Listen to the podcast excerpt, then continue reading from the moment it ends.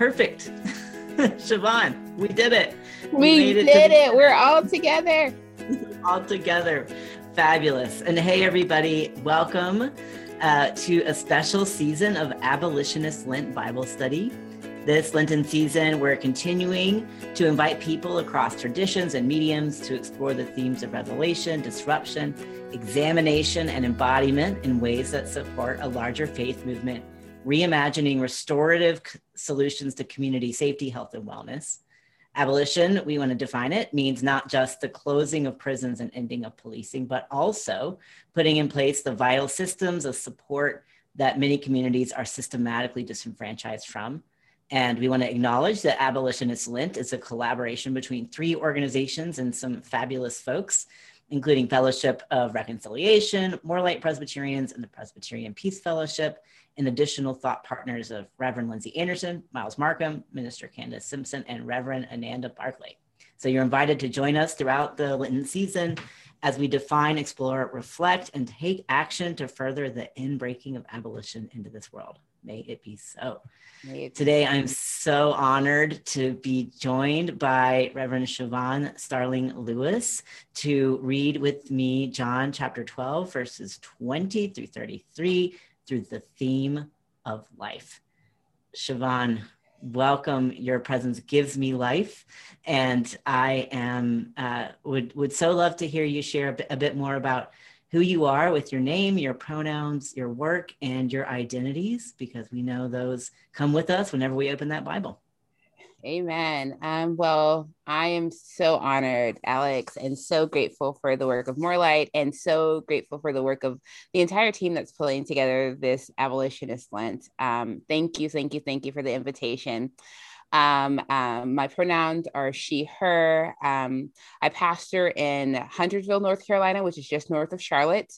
Um, I bring with me the identities of being a mom, um, being a wife, being um, someone who was raised by her grandma, uh, whose name is Dolores. So I'm Dolores's granddaughter. Um, I am um, Isaiah and Brandon's sister. I am blessed to have lots of siblings that are um, truly deeply important to my being in the world. Um, and I am a self proclaimed lover of God in the person of Jesus Christ through the Holy Spirit and a lover of the people that are connected to the work of the church and and what it means to be siblings in this world together across faith traditions. Um, and so yeah i feel very very blessed to get this invitation um, to break open scripture with you um, and, and and hear what it is god's offering for us today Mm. I really love that you situated yourself in terms of the families that raised and, and nurtured and siblinged you into being. And I really experienced that from you as as a sibling in Christ and, and as a lover of the church and yet an accountability holder to the church about where Christ is calling us and as we continue to follow that journey where it leads to places we maybe didn't see when we were younger or even last week. Amen. I um, think, I mean, the, I'm a big, when I remember taking a pastoral care and they had the Johari window and it stuck with me that there are things that I can see that Alex can't see. And there are things that neither Alex and I can see. And there are things that Alex can see that I can't see. And there's things that, you know, that we can both see. And we are privy to three out of those four windows if we're willing to communicate with each other um, and I, I, yeah, I'm grateful to learn alongside you and and so many important siblings that would I wouldn't be who I am without. So, amen. Thank you. And I will share uh, of myself that I'm Alex McNeil. My pronouns are he and him. And we are, this is a North Carolina episode, and I'm loving it. Uh, right? Right? Um, so live just uh, a little bit further west in Asheville, North Carolina up in the up in those mountains and um yeah i i want to name family connections to you invited us to that um and i think the text also invites us to a little bit of that mm. who are who's around us mm-hmm. and so i'm very grateful to uh, now be living close to my parents again for the first time you know it's been it's been about five years that we've been back in north carolina but it felt like a good long 15 years outside of North Carolina that we were away. Um, and so being close to them and my sister and her uh, husband who just had a baby that I'm trying to, you know, enter the title of best uncle ever. And, okay, um, congratulations, uncle. Thank you. And um, and siblings live in LA. Um, and so grateful for those who have been part of my family. And, you know, I think in doing the work of queer and abolitionist theology have been siblinged by so many who have challenged, disrupted, and read the text in liberative ways that are are countercultural to the ways they've been uh, used against some faith communities. So I, I want to hold that legacy close as well. So today we get to dive in to abolitionist Lent um, with the text from John chapter 12, 20 to 33. And as you know, in our practice, we read the text three times and we ask different questions as we read. And the first question is really about noticing. What do we notice? What stands out to us, especially as we hold this, this word in front of us, this word of life? Mm-hmm. Um, what stands out? Siobhan, I'd be uh, so glad if you'd be willing to read it for us for the first time. Absolutely. Let us come before this beautiful word of God as it may grow us and challenge us in this day. John chapter 12, verses 20 through 33. This is from the New Revised Standard Version. Now, among those who went up to worship at the festival were some Greeks. They came to Philip, who was from Bethsaida in Galilee, and said to him, Sir, we wish to see Jesus. Philip went and told Andrew. Then Andrew and Philip went and told Jesus.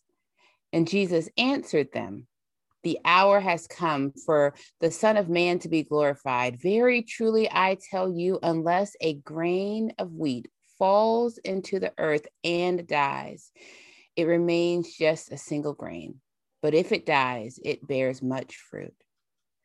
Those who love their life lose it, and those who hate their life in this world will keep it for eternal life.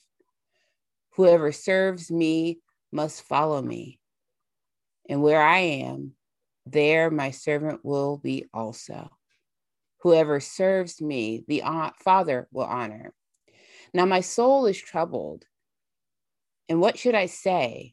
Father, save me from this hour? No, it is for this reason that I have come to this hour. Father, glorify your name. Then a voice came from heaven I have glorified it.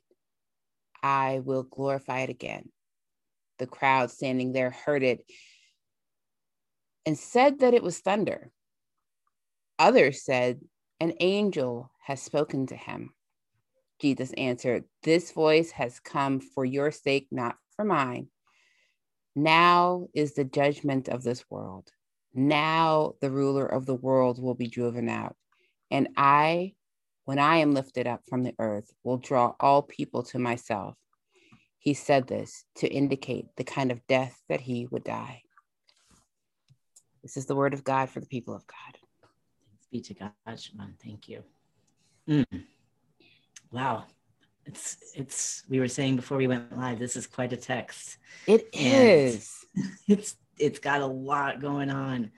And i'm curious what stood out to you as you read through it this time.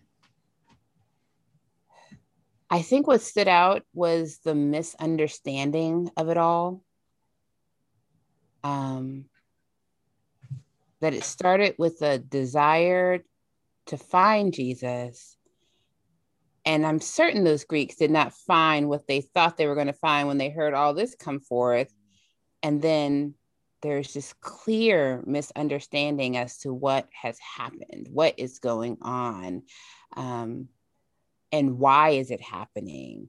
Um, and the confusion with thunder and the confusion with it being an angel's voice. Um, and the, then the clarifier that is Jesus saying, Nope, this is not only what it is, but this is why it is. It's for your sake, not for me.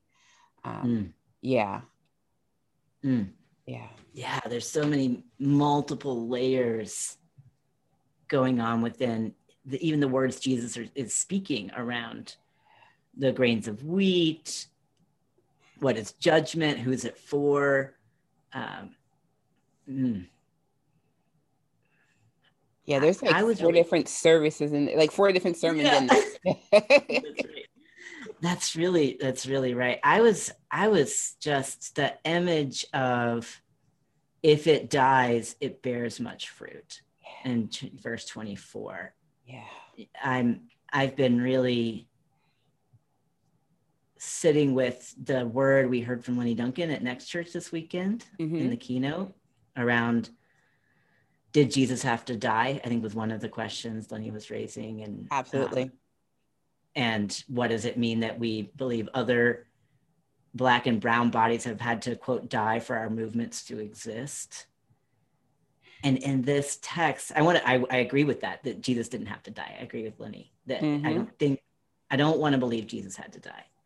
But I think there's an interesting interpretation in 24 mm-hmm. about the the the cycle of birth and life and death yeah. that it's not premised on a sacrificial theology mm-hmm. but a metaphor of of understanding and hope around when something does die what comes after yeah i think there's yeah there's definitely a push against um this lie of of um just not having enough that sometimes in the death there's so much more that is bear fruit. Um, we just were talking very briefly just how you know our national gathering that we that you just mentioned it had to die in the form that we've always seen it in order for something more fruitful i believe to have been able to be bared and it was able to you know get to people that normally wouldn't have a chance to but it had to die like we had to let go that you know the wheat may still be wheat, but it's not going to look the same. It's not going to look the same. And I think, uh, you know, as one of the examples of what we can do in this living out of our faith, um, in our in our worship spaces, even is just realizing that some stuff dies, the essence remains for something more powerful to to come forth. Um, but boy, it's still scary. Yeah. Yeah yeah, I love what I, even what you said around just in that text. They talk about wheat then bearing fruit. Yeah. That that we don't really think of wheat as a fruit bearing thing. Maybe it would, I don't, you know, pollinate the grasses and and more grasses would evolve and you expect mini wheat stalks miniature wheat stalks to to come from that and instead what this is saying is this is a whole different this is a transformed germ the germination of this is transformed. Oof. It's yeah, it's it's so evocative of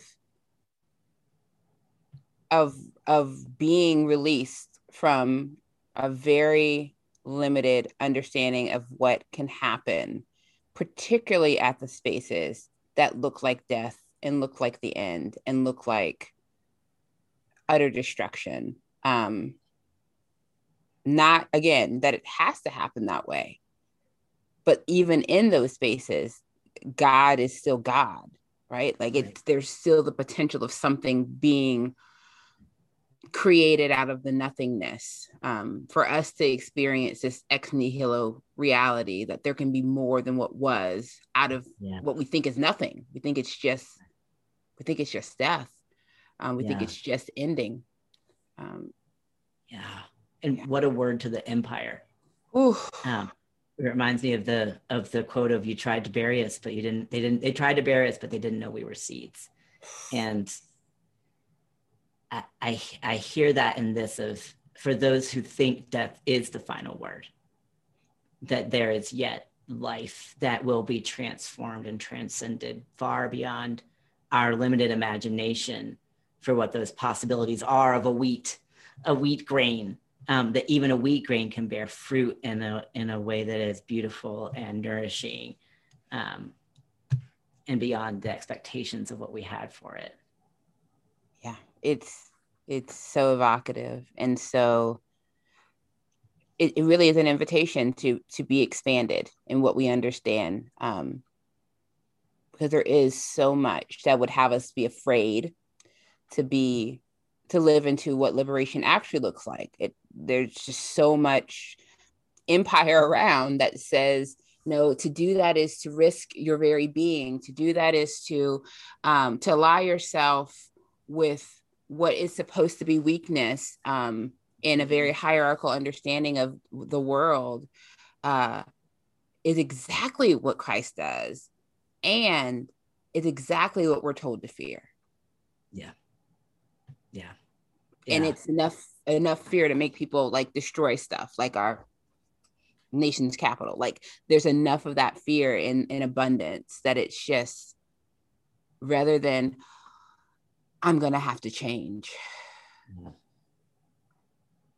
I'm gonna have to I'm gonna have to die and and be raised as something different. There's just a lot of fear that we all experience. Right. Right. And I, I um I think there's an interesting con- like contradiction juxtaposition there of like what we let die versus what we kill. Mm, mm-hmm. And the act of slaughtering something, of sacrificing something, of saying, no, this is the time for it to die versus a grain falling to the earth. Like, what an image of, again, we can't predict when a grain's going to fall to the earth. You know, I don't know. It's a, the wind blows, mm-hmm, something changes, mm-hmm. the rain comes and grains fall. Um, it gets just dry enough that it can let go out of the husk. Like just mm. that last bit of moisture goes away and it falls down, right? Yeah. Whew. Yeah. And it to me, it's like who does the action there of letting something die, or of of receiving death, even to say, I know that there's more that that can come from this. I trust that of my God and of of my faith. But I'm not here to kill something actively because I think it's time for it to die. Mm, which mm-hmm, mm-hmm. we wrestle as abolitionists, as liberationists around what are the structures that are showing signs of decay and death. Mm-hmm. Is it time to let them die? What active role might we have in in hastening their their conclusion? I don't have an answer to that, but it, it this text is asking that question of me. Mm-hmm. Mm-hmm. Well, and I think it's it's the what are you loving? Because the question is those who love I mean, I look at 25 and it's those who love their life will lose it. So if we're only loving it for the sake of our own selfness, right? Like if that's the that's the thing that's making you say, oh, it's time for this thing to enter into the ground. That's a totally different energy. Like, I'm going to kill this so that I can live versus this thing needs to die because it's a death dealing thing. Like, this yes. thing needs to die because it's a a broken thing that is actually impaling us. It's this thing mm. needs to die and and usually it is those things right? It's systems it's powers and principalities which is not the same thing as a person uh, uh, or you know the imago dei that lives within a person that those things do not usually go together. Um, but it is very clear that there i mean pruning is a very real aspect of the agricultural images that Jesus uses and are present throughout the full of the Bible. Like pruning is a gift, um, letting something look like death in order for it to grow more properly. Mm. Yes, I love that image. I, yeah, pruning.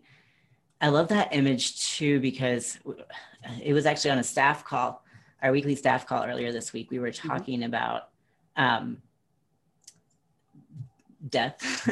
and um, we're, we're reading um, Glennon Doyle's uh, Untamed together mm-hmm. as a staff. I don't know if you've ever read it, but there's a story in there where she's called to go to her grandmother's bedside as her grandmother's dying. Mm-hmm. And she makes a whole, she, she kind of extends a conversation about that to this ache that she's felt when she's been close to death or close to, to situations where she would even imagine someone's death of saying like, you're going to lose this like if you if you love it too much you're going to lose it and so for much of her life she kind of numbed herself to that feeling and then the the story was the ache is actually God in some ways. The ache is the reminder that life is precious. And we, we were talking about our own upbringings around we, m- most of us didn't go when our grandparents were dying. and um, for various reasons, some of which were logistical, others or whatever. But spun to a conversation of how afraid we are of death, of, of the big emotions around attending to dying. And yet, you know, the the beauty and value of hospice and a place where like what a gift it is to receive hospice care, it, even if you know your life is ending more prematurely than you would want um, to be able to be in that sacred space together and really unafraid walk together towards death or even if you know and i see this here of like letting something die is attending to hospice of not not being so afraid of of its death and what happens that we can't show up for the end of it. I, I mean you get like so i guess two weeks ago it was it was um peter saying no you're not no what you're not gonna do is die on me what, what, what wait a minute now. I, I just told you you were the messiah. Mm-hmm. What you mean you gonna die? Like that's not an option. We're not doing that. And and oh if if i if if i can't control it it feels like too much. And for Jesus to clearly name that that element of control is broken and demonic, that element of wanting to, if I can just hold it, then it will be okay. I mean, that is that is power, literally, and principalities. Like we can't, there are things that we cannot we can't stop what love is capable of. No, people have been trying to kill love literally literally from jump. And yet, the resiliency of it, even if it has to go dormant, uh, it is it's it's remarkable and I, am a i've recently been like i wasn't always in my childhood but i'm, I'm a person who would say that i'm a marvel fan and so i was watching wandavision i don't know if you've watched wandavision um, but um, so it's like this like mini series that's in it, but actually ties into the larger MCU Marvel cinematic universe. I'm learning all these things. But anyway, um, and there is this scene, and Vision says to Wanda, What if grief, if not, what is grief, if not love persevering? So Wanda had been through the death of her family, the death of her brother now, her twin brother.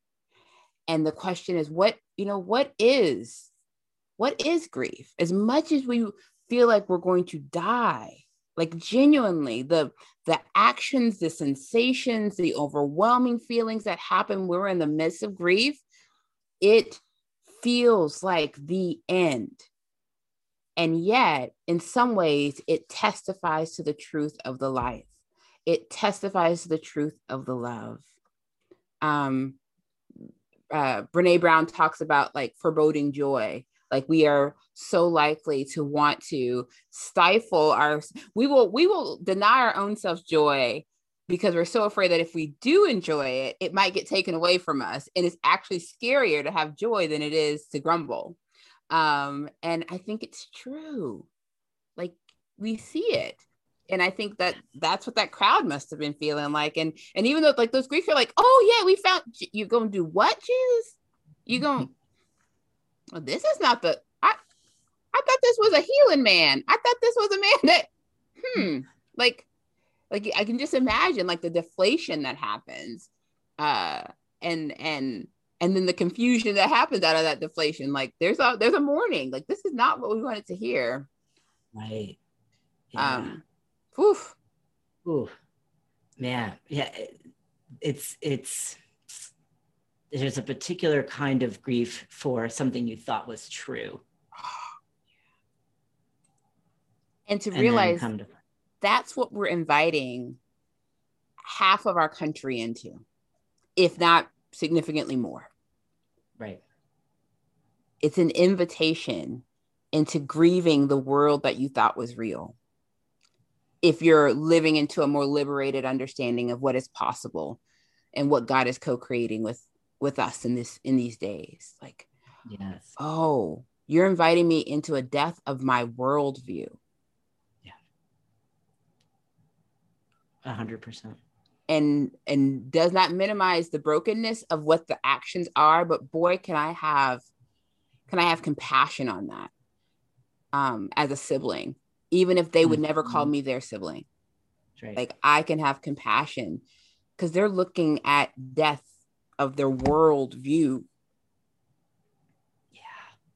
Yeah. It, it reminds me of um, which I think it's the uh, sixth book in of Harry Potter where there's the veil.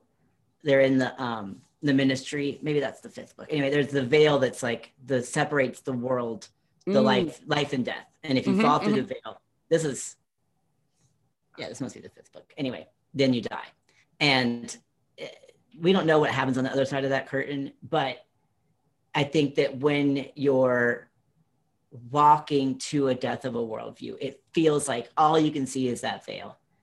You hear the whispers on the other side, but to thank you, it's fifth book, Jess says, to go through it is it feels like it could be traumatic. It feels like it is the loss of everything you know on this side of that veil. Um, yeah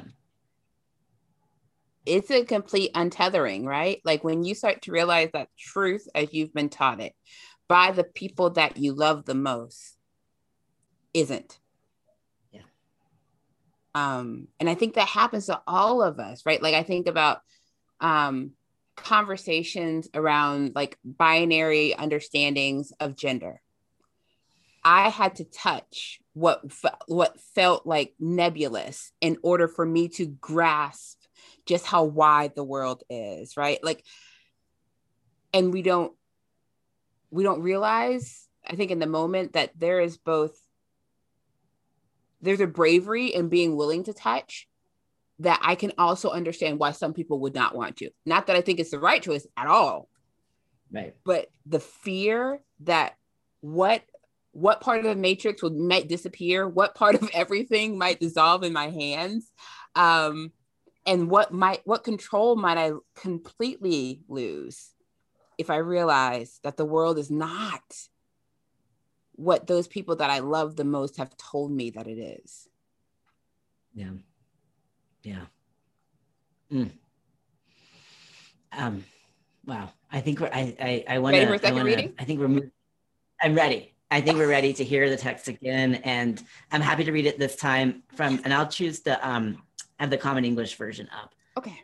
And we'll listen for how the text calls us to resistance, because I think we're already percolating around that edge mm-hmm. and that curtain, so to speak. And um, and we think about resistance in two ways. One is the the systems and empires we are called to resist, and the second is if there's something, a word that rises up in us that is resisting um, what we're hearing, that something ain't sitting right. it's the best way to put it that that is a, a that's that's a veil we can touch too because there's something really powerful there as well. So let us listen for john uh, chapter 12 verses 20 through 33 some greeks were among those who had come up to worship at the festival. They came to philip who is who was from bethsaida in galilee and made a request. Sir we wish to see jesus Philip told Andrew, and Andrew and Philip told Jesus. Jesus replied, The time has come for the human one to be glorified. I assure you that unless a grain of wheat falls into the earth and dies, it can only be a single seed. But if it dies, it bears much fruit. Those who love their lives will lose them, and those who hate their lives in this world will keep them forever. Whoever serves me must follow me. Wherever I am, there my servant will also be. God will honor whoever serves me. Now I am deeply troubled. What should I say? Father, save me from this time? No, for this is the reason I have come to this time. Father, glorify your name. Then a voice came from heaven I have glorified it, and I will glorify it again. The crowd standing there heard and said, It's thunder. Others said, An angel spoke to him. Jesus replied, This voice wasn't for my benefit, but for yours. Now is the time for judgment of this world. Now this world's ruler will be thrown out. When I am lifted up from the earth, I will draw everyone to me. Jesus said this to show how he was going to die. Mm. This is the word of God for the people of God. God.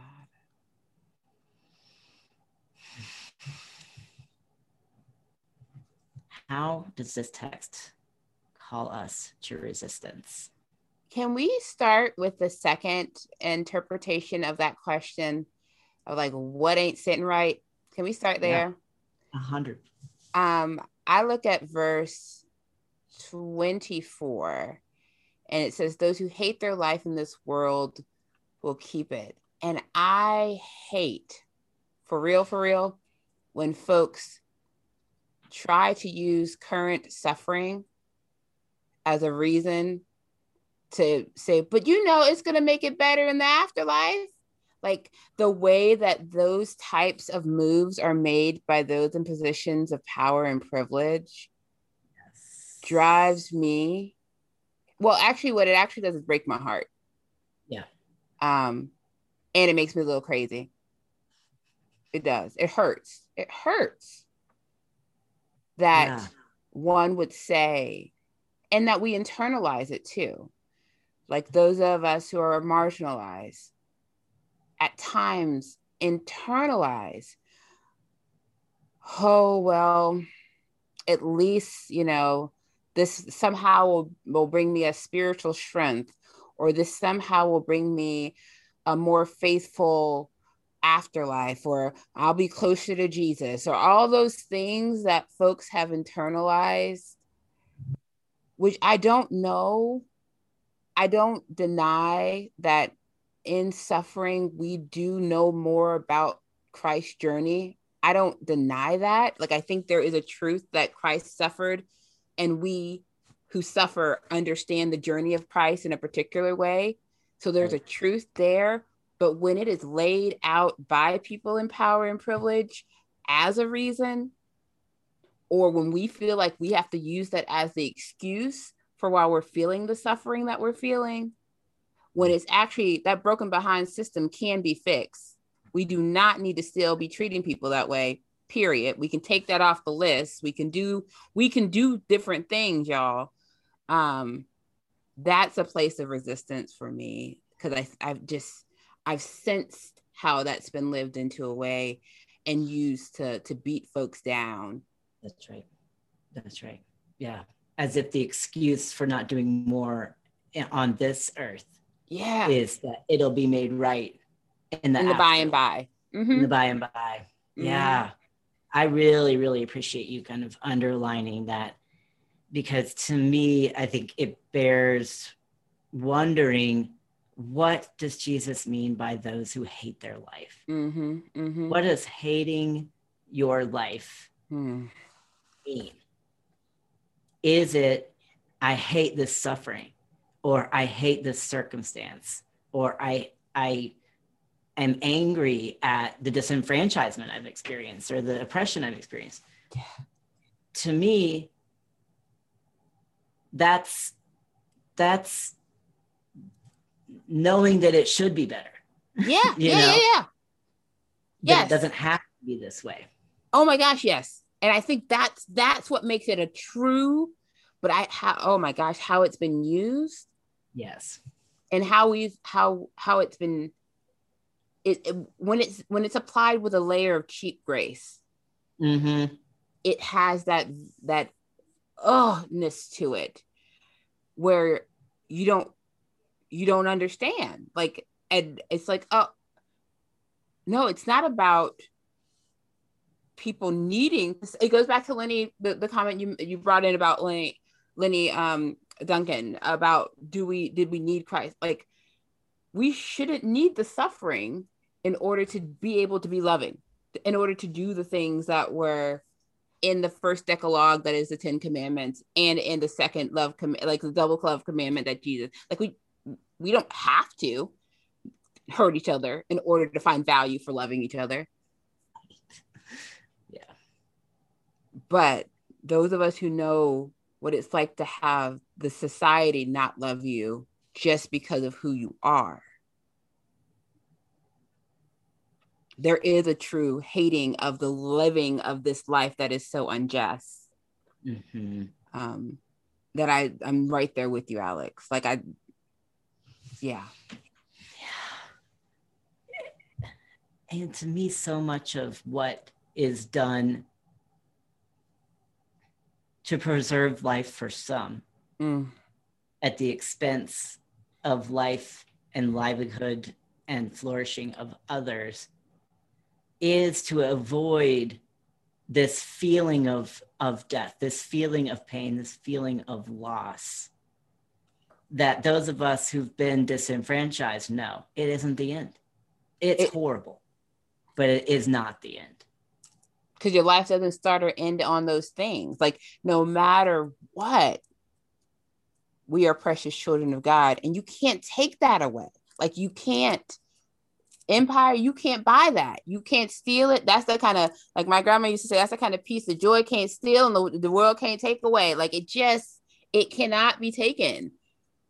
Even when people are throwing the most disgusting vitriol things it can hurt. Like it can hurt hurt hurt.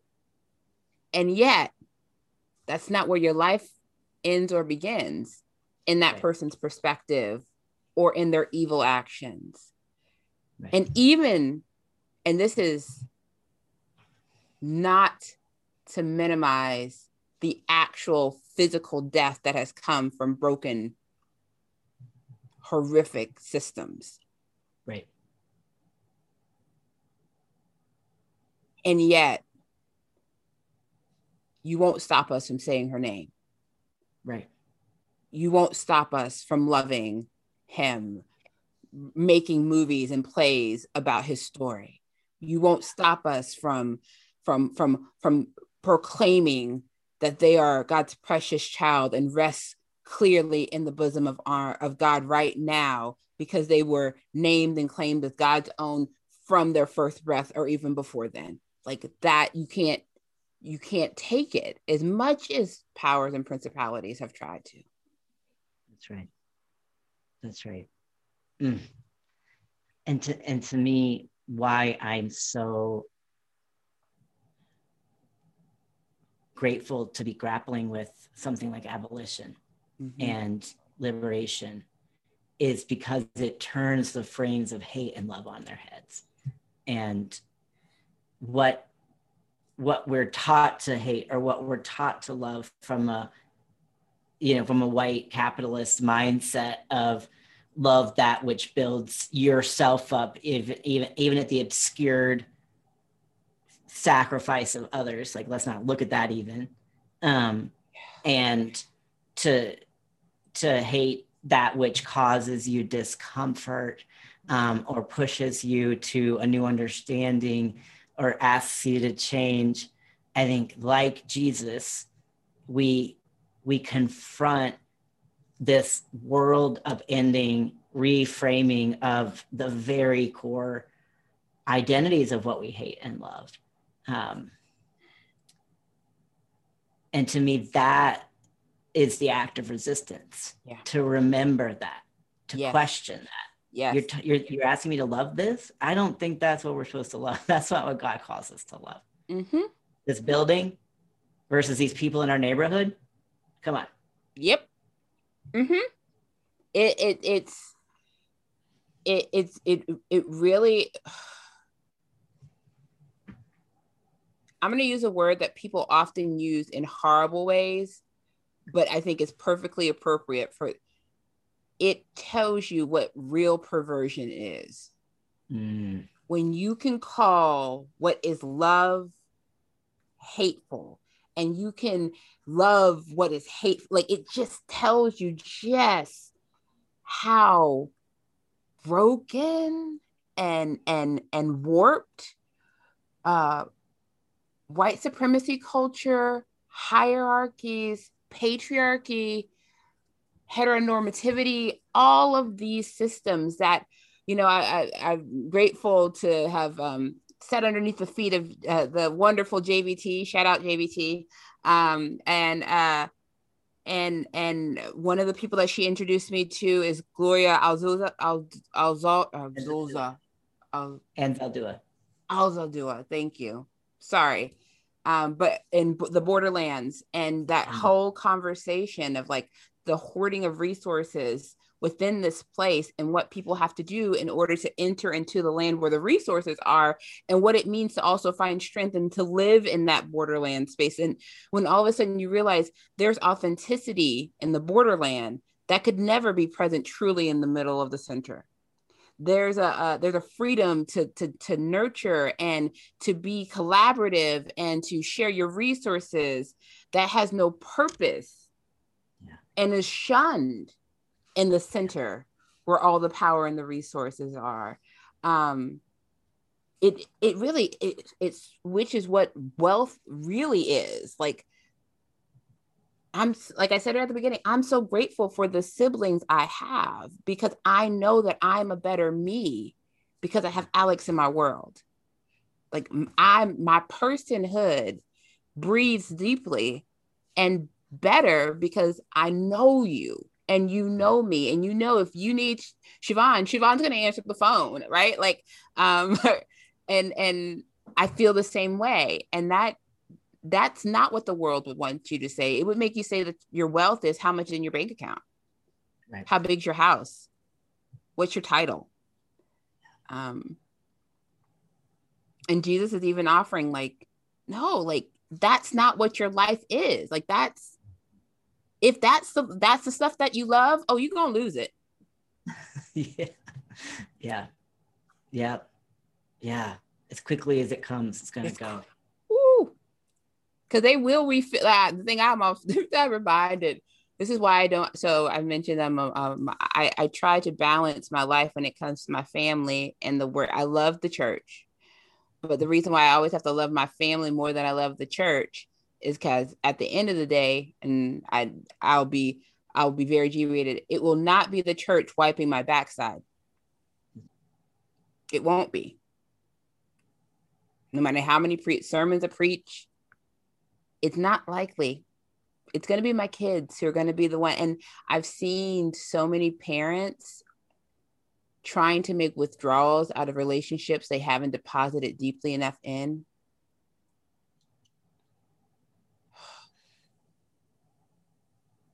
I don't want that. And I, the the invitation I think from Christ is like, you don't want that either. You don't you don't want to realize that that all was for nothing. Like you built your name, but you didn't have you you didn't invest in the love that you actually should have been investing in. Um, and that's such important resistance work I think these days, where we still struggle with competitiveness over collaborativeness as a as a way of being. Yeah. Mm. And I'm I'm taken with, and this may lead us to even our third reading around mm-hmm. the the thunderclap versus the angels. What what is this voice, and how what you're what you're offering you know depending on the ears we have to hear could it feel like a con- thunderclap does it feel like the angels does it but like where's where's the midpoint of like what it actually is? Is this is a word for you it doesn't matter. If it's loud and booming soft and singing i don't know how the angels talk but uh i hope it's i can imagine that. I mean i feel like we got that. Um but what do, what what is that if the word is for you?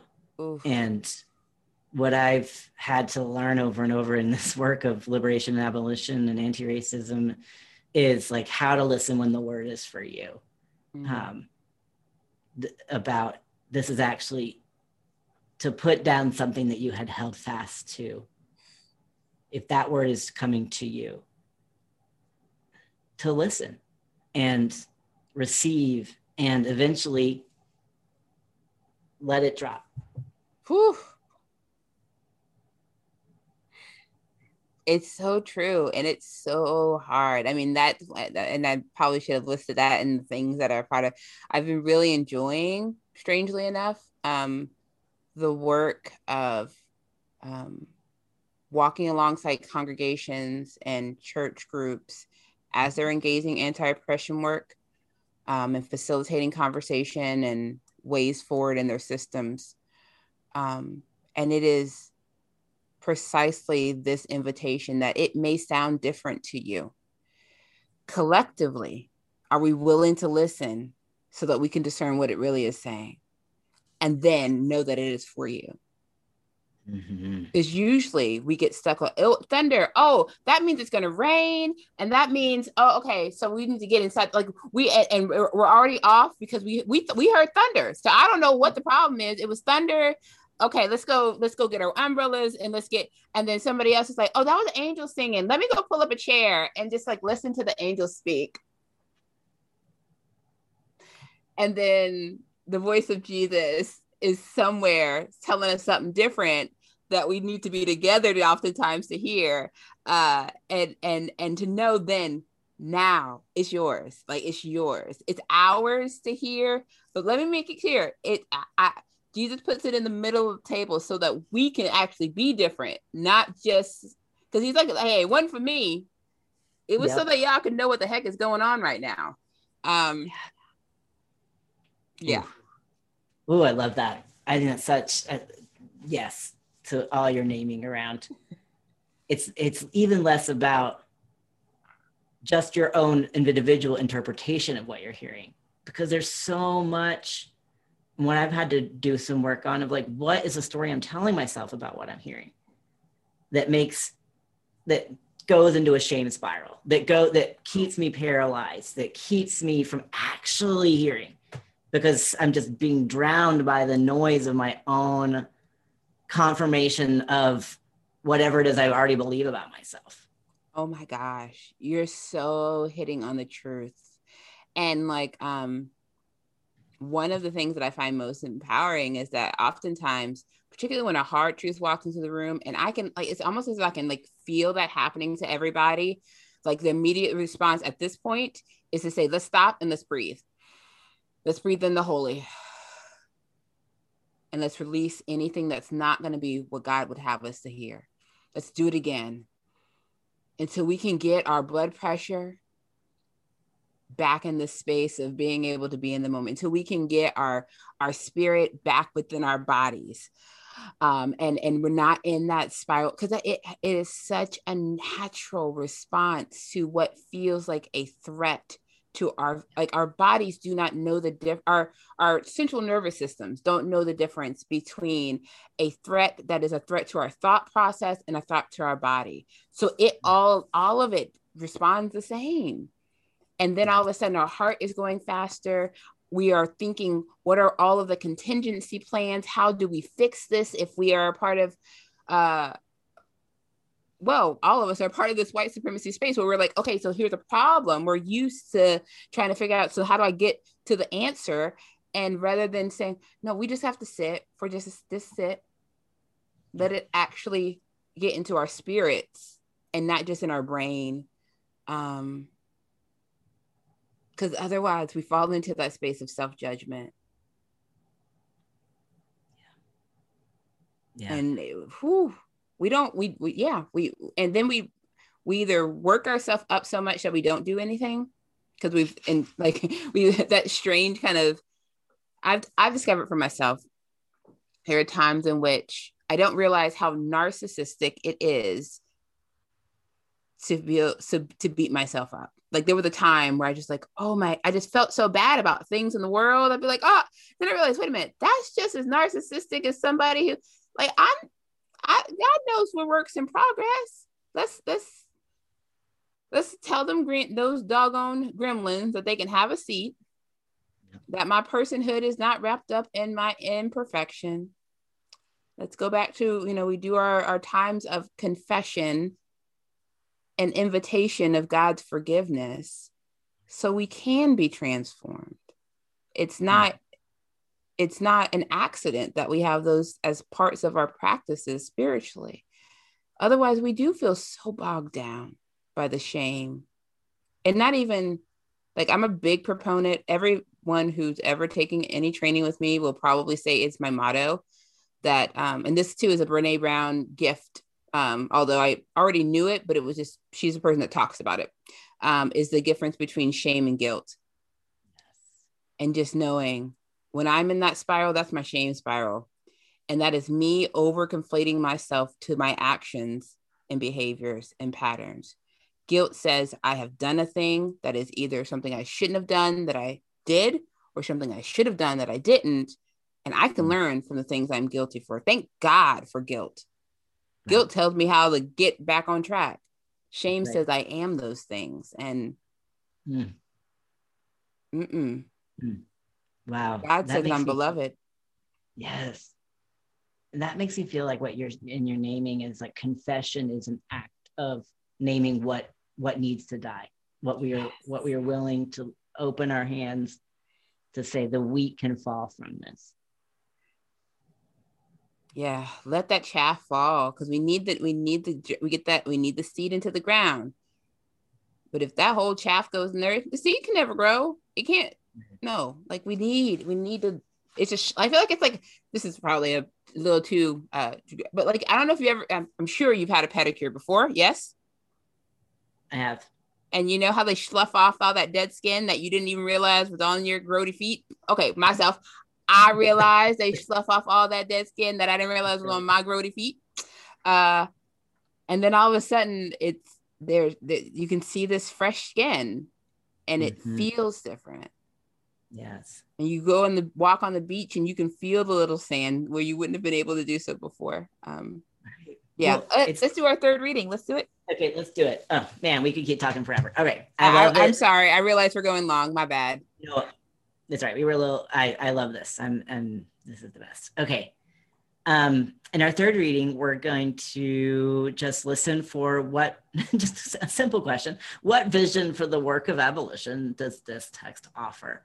And we'll, we'll think, we'll, we'll kind of offer what we notice and, and take it from there. Siobhan, would you be willing to read it for the third time? Yes. And this time I'll go with the, um, I'll try the NIV. Okay. Um, okay.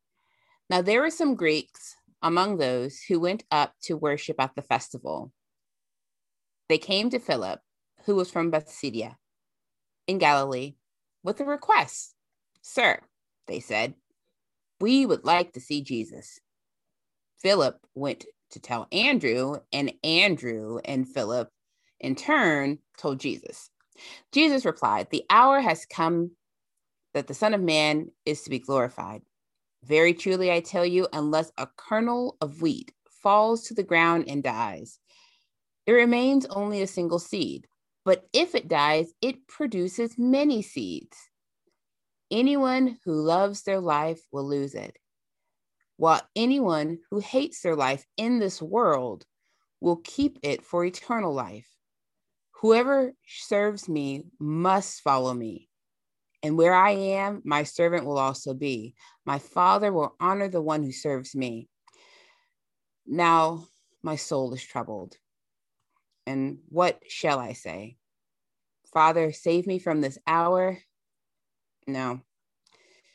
It is for this very reason that I came to this hour. Father, glorify your name. Then a voice came from heaven I have glorified it and will glorify it again.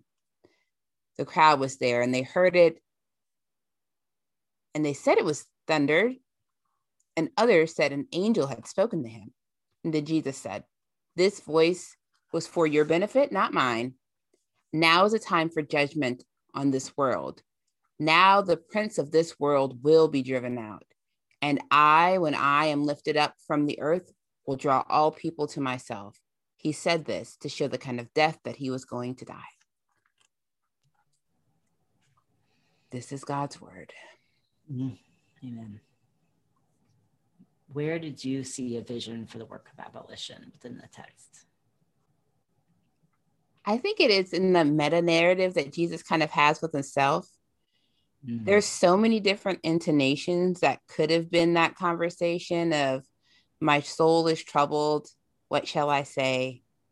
Father, save me from this hour. Um, but I heard that time a true humility of being scared mm. and wondering should I ask to not do the thing you're asking me to do? And then a coming to itself and saying, no, what's most importantly is that I do the work that I've been sent for. Um, and I think that's that journeying, even in for Jesus in that one or two um, lines, is like the journeying we go on in this abolitionist work. Like something doesn't feel right about how the world is. Should I conform to it? No, I've got to be who I'm called to be. Yeah. I've got to I've got to put it in. I've got to go through that hard thing. Mm. For the sake of what is really the bigger picture. That's right. Yeah. Oh, wow. And I, I even hear in in the question of shall I conform to the thing? Mm. Shall I say what the this crowd wants me to say? Mm. Yeah. Ooh.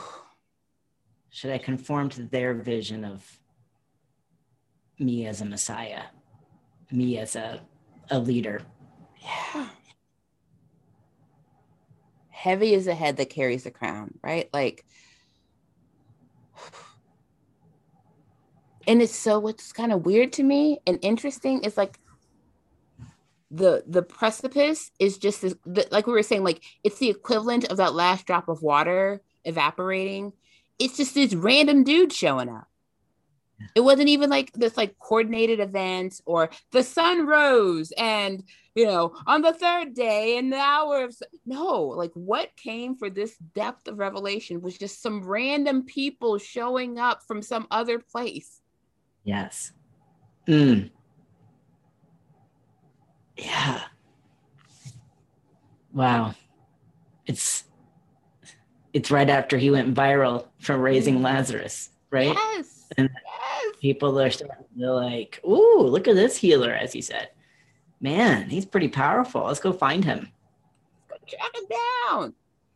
Let's go see what he's up to. It's like, oh, mm-hmm. he's like, it's, it's, like he's like, oh, I hit my threshold. Golly, if only the paparazzi hadn't shown up. If oh. I, I think of like an artist like Sia, where you halfway don't know what their face looks like. Like if I could just I'll keep writing the songs if I if nobody has to see what I look like. Can we?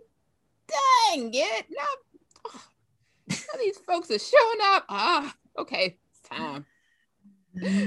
Oh my goodness, there's so much there. Um, like honestly, Sia could walk past me tomorrow. I would have no idea what that woman looks like. But like, I kind of feel like like Jesus like under like like I'll do my work. I want to I want to do the things but like somehow internally that was the clock tick it's like yeah oh and now the others the it's not just the jews but the gentiles now are coming clearly this ministry is bigger than what i initially thought because you know there's a canaanite story and he clearly thought he only came for certain kind of people and all of a sudden she taught him differently um like this idea that oh gosh. Okay. Now, now it's time. Mm. Yeah, that the message can can transmit wide enough. Oh um, yes. Yeah. That this this is for you, but it's not just for this small group of yous. Oh. Yeah. Yeah which to me is a message of abolition that it's not just for the dream of abolition is not just for those who are already awake to it mm-hmm, it's mm-hmm. not it's not just for those who have experienced incarceration or experienced oppressive policing mm-hmm. it is for all of us and the vision is for all of us to receive a life to experience a life of health and wholeness and um, beyond a, a punitive a punitive system, a carceral and punitive system, to change our whole understanding of what judgment is. And what restoration looks like, right? Like what what does wholeness, that shalom, really look like in community? And it means, I mean, at least we're getting a hint in my in, in what I'm seeing is that a hint that it's not about the stuff of the world. It's about the use of the life in the world. Like it's not about hmm. the things that are all that tactile stuff is not going to be it.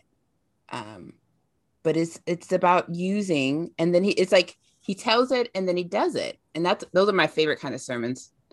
Is when somebody talks to you about something and they actually are willing to do it. Don't talk to them about truth and love and then give a sermon where you're not being very loving or very honest. Like, mm-hmm. like, and there's been plenty of those in my experience where you're just like, oh, there's a little, there's something, it's just not congruent, just not congruent.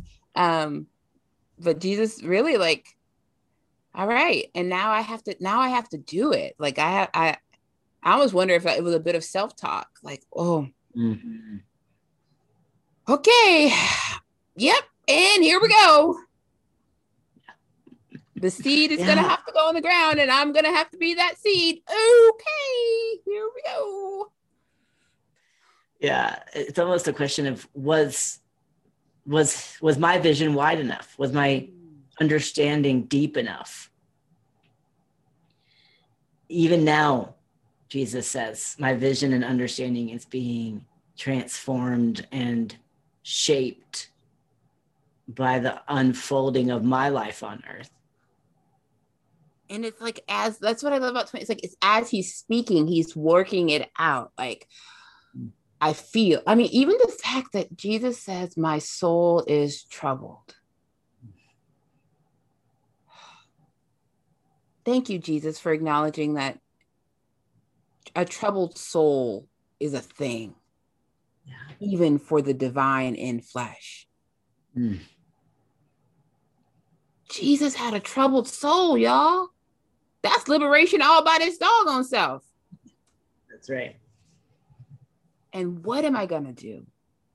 What shall I say that he knows will affect what he does? That's the other like, what shall I say? Should I say, get me out of this? If you love me, God. I'm gonna, I can tell you a very quick short story. Um, okay so my stepfather at the time, I so I had got my finger snuck stuck in a in a door. My uncle was driving me to to school. I got my thumb stuck. He was a police officer. It was a police car. And I don't know if you know anything about police cars, but they lock automatically if there's somebody inside. And so I'm this is my fifth grade self. I'm knocking on the door saying, I need you to open the door because my thumb is stuck. And he's looking at me like, huh? What's going on? what? So it's like a good few seconds. My thumb is stuck in there. Needless to say, pull my thumb out eventually when he opens the door, unlocks the door, and I had to go to the ER. And um, my father, uh, my my stepdad, um, although we didn't live together, they, my mom and my stepdad took me to the hospital, uh, and uh, I looked at him and I said, and oh, that was the thing. They had to put me in a stretcher because mm. I'm a I'm a fifth grader and my thumb the whole nail had to be removed and like all the stuff taken out. Sorry, I know it's a TMI, but like oh, no, all the stuff I'm, I'm a I'm a very uh I'm, I'm, sorry. I'm so sorry, Alex. Okay, anyway, so uh, I, will get to the quick. So I I looked at my stepdad and I looked at him my mom couldn't handle it. She had left the room. So just me, him, and the doctor. And I said, If you love me, if you've ever loved me, you get me out of this stretcher. and I just remember that, like, that angst of like, I am strapped down. This person is doing this horrible thing to me. My father figure is sitting over there. If you ever loved me, you would make these people get me out of this um, and so I just imagine like that angst in Jesus, like having the temptation to want to say those words, like, God, if you if I'm actually your son, if the story my mama told me is real true, you'll you'll get me, you'll get me out of this. No, I can't take that option. but he says it all out loud. He like works it out. Yeah. I, I, don't know. There's something beautiful that even God has to work his thoughts out. I mean, in That's Christ. Right. That's right. Oh, okay. I know we've gone long. Me, I apologize. No, don't. This is wonderful. We started late, and it doesn't matter. It's our podcast. We knew we went. Um, uh, what I love about that is that part of what it means to be alive, embodied, incarnated as Jesus was, is to let your soul be troubled from time to time. Even if we know sometimes that means you wish you had an exit button to get out of a hard conversation, a hard meeting, a hard committee, uh, a, a, a calling in that you wish you would have seen coming a mile away. But to say, nope, I'm going to stay. I'm going to sit here. I'm going to let what needs to die, die. Because that is what God has called us to, beyond my own comfort and, and lack of trouble, sense of soul. So true.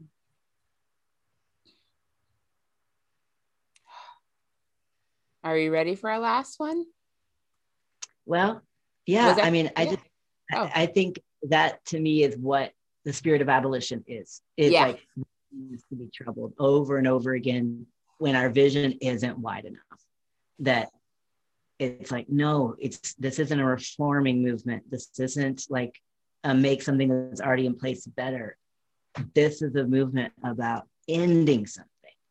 Mm releasing us from that state and visioning together what comes next.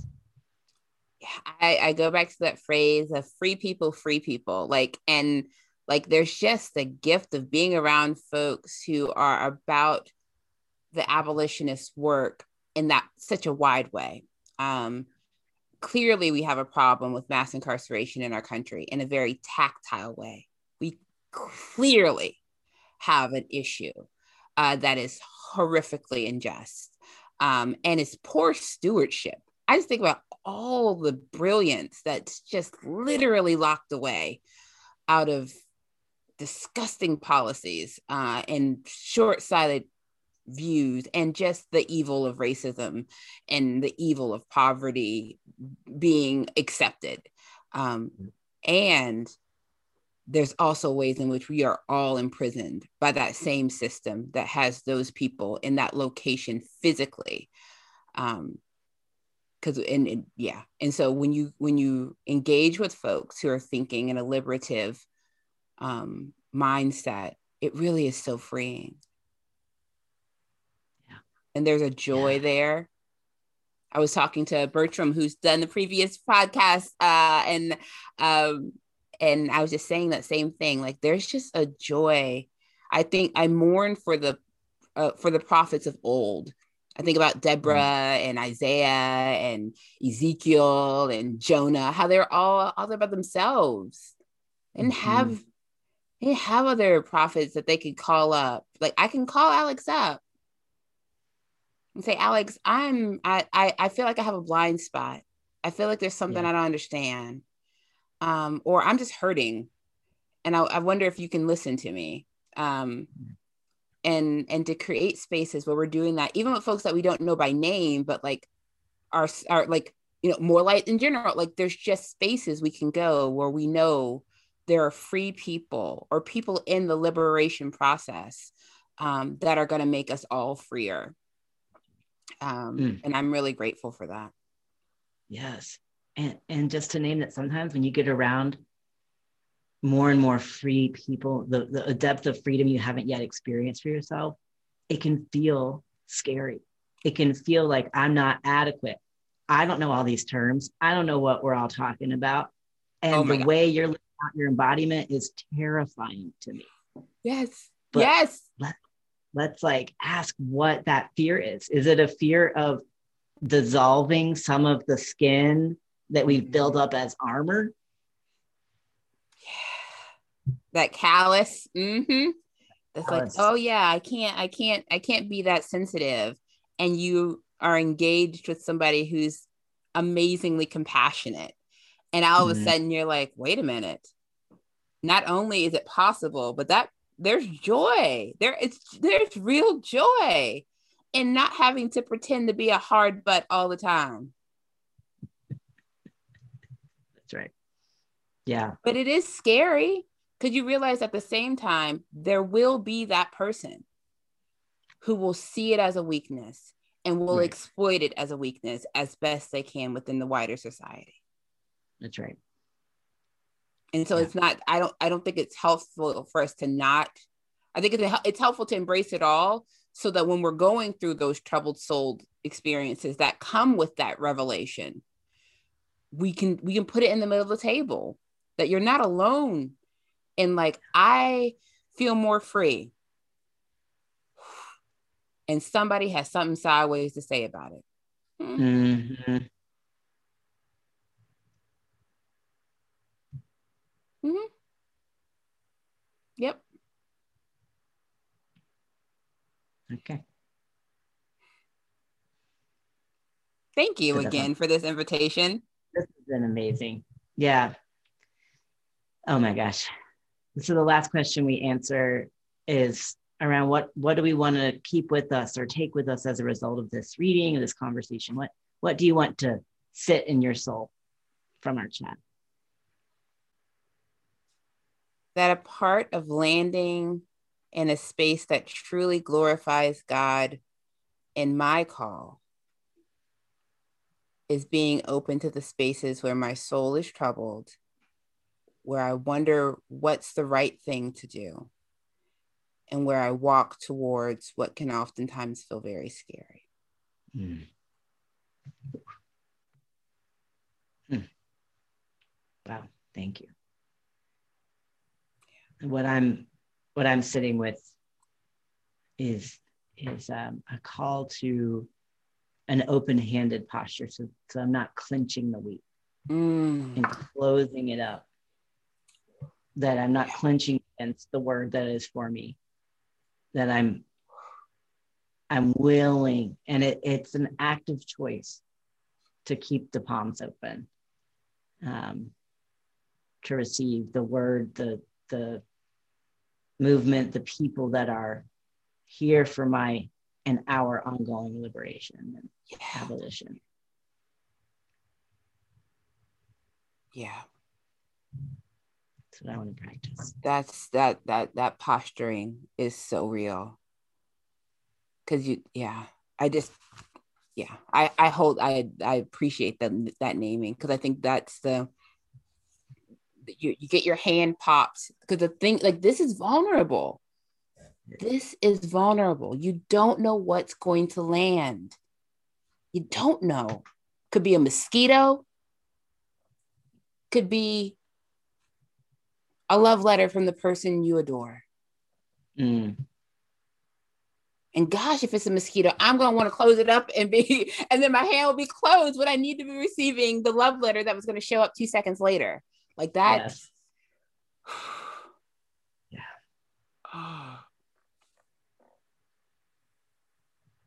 Mm. My dear brother, thank you. Thank you, Siobhan. It's always a gift to to be in your presence in your compassion, in your brilliance, and in the ways you understand God acting in the world. I'm grateful for you. And that is so mutual.